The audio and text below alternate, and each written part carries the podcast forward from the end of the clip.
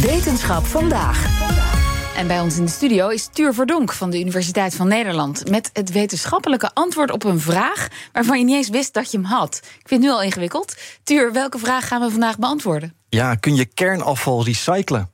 Kernafval. Dus het echt het spul dat uit kerncentrales komt. Ja, dat radioactieve afval van kerncentrales. Dat is natuurlijk een hot topic, want de plannen van het kabinet stond eh, dat we twee nieuwe kerncentrales zouden moeten krijgen. Ehm, de voorstanders zeggen altijd: nou, het is een betrouwbare bron van energie. Hè. Het doet het altijd, of de zon wel of niet schijnt, of het wel of niet waait. Kernenergie doet het altijd. We hebben ook genoeg kernbrandstof. En omdat er geen CO2-uitstoot bij zit, zou je het ook nog duurzaam kunnen noemen. Ja, tot zover de voordelen. Er zijn ook nadelen. Ja, ja, nou ja, uh, Tsjernobyl en Fukushima hebben laten zien dat een ongeluk uh, met een kerncentrale grote gevolgen kan hebben. Uh, en er is nog het probleem van het afval. Dat radioactieve afval, dat moet je duizenden of misschien wel tienduizenden jaren opslaan. nou, iemand die al die pro's en contra's bekijkt is Benan Tayebi van de TU Delft. Hij is energieethicus, dus filosoof. En hij doet onderzoek naar hoe je over al die voor- en nadelen kunt denken. En hoe je die met elkaar kunt vergelijken. Hij kijkt dus ook naar afval. Bij een kolencentrale gaat het om CO2 en fijnstof. En in kerncentrale gaat het om de restant van het proces. Atomen die zijn gespleten omdat er neutronen tegenaan zijn gekomen, maar ook atomen die niet hebben meegedaan met de reactie. En daar moet je van afblijven, want net als de kernbrandstof zelf is afval radioactief. Het zendt straling uit. Ja, dit is heel technisch, hè? Ja. Neutronen, atomen die niet meedoen, dat ging een beetje snel. Ja, ja wat je er echt van moet houden, onthouden is eigenlijk alleen maar dit. Uh, die brandstof van een kerncentrale is uranium. Nou, die zit in lange metalen staven. En wat er in een kerncentrale gebeurt, is dat ze dat uranium in die staven laten veranderen in andere stoffen. En daarbij komt energie bij. Uh, dat wil je hebben, want daar maak je stroom van. Maar ook afval, en dat hoopt zich op in die staven. Na een tijdje moet je die staven daarom vervangen. En die, zegt Tabi, kun je dus recyclen. Dat afval is niet per se afval. Daar zit namelijk nog veel energie in.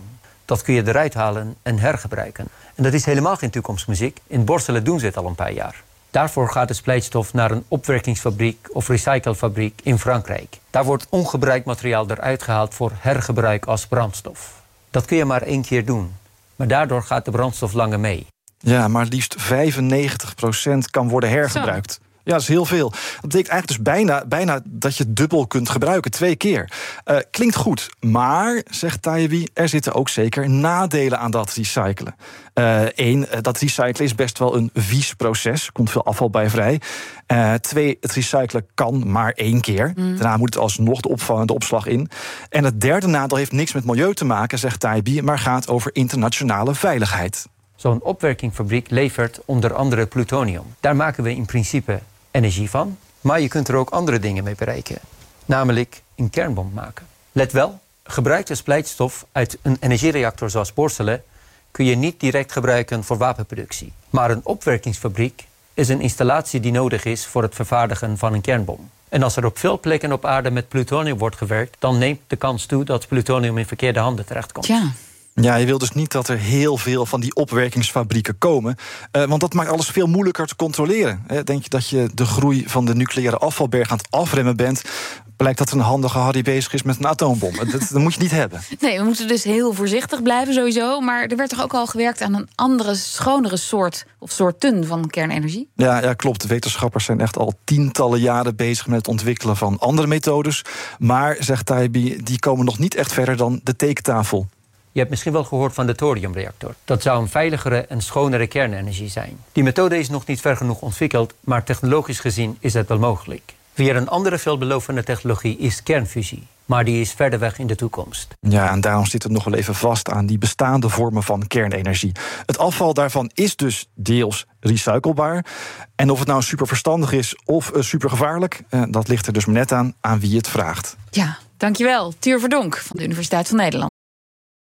Ook Diana Matroos vind je in de BNR-app. Ja, inderdaad. Je kunt live naar mij luisteren tijdens de Big Five. Ook handig in de BNR-app. Breaking nieuwsmeldingen, maar ook het allerlaatste zakelijke nieuws. En je vindt in de app alle BNR-podcasts, waaronder Wetenschap Vandaag. Download nu de gratis BNR-app en blijf scherp.